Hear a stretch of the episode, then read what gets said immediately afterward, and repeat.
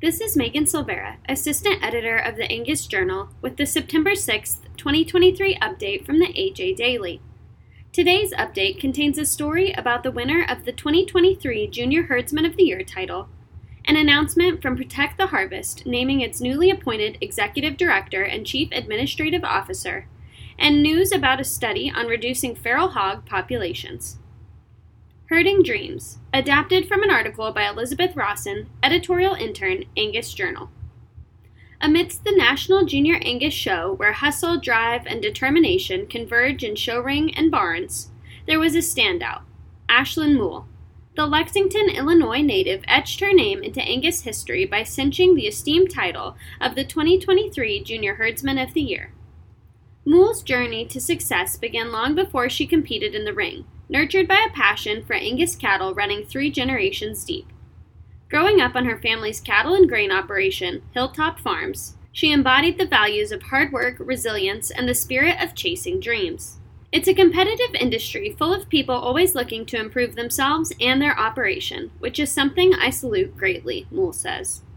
To read more, go to angusjournal.net.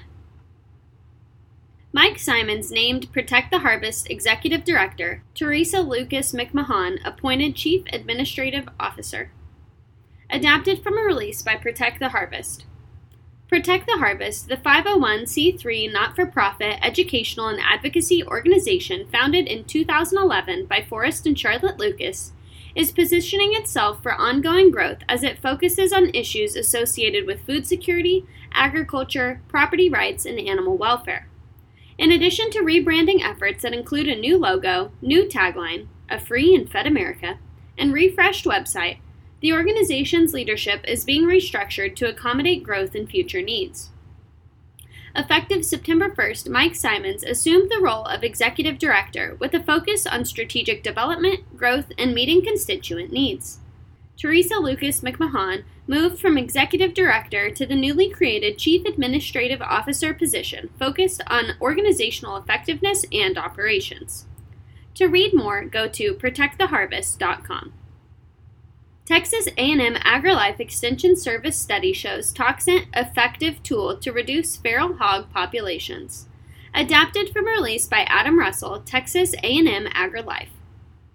A warfarin-based toxin has been shown to be an effective option for landowners in the control of feral hog numbers and damage on their property, according to a study by the Texas A&M AgriLife Extension Service.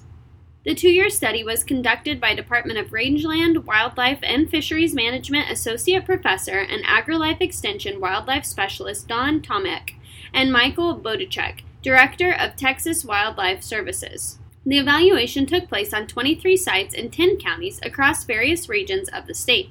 Tomecek said his and Bodenchuk's team were able to reduce the feral hog numbers effectively and efficiently with diligent application of the product. The full article is available at the link in this episode's description. The AJ Daily is compiled by Paige Nelson, field editor for the Angus Journal. For more Angus news, visit angusjournal.net.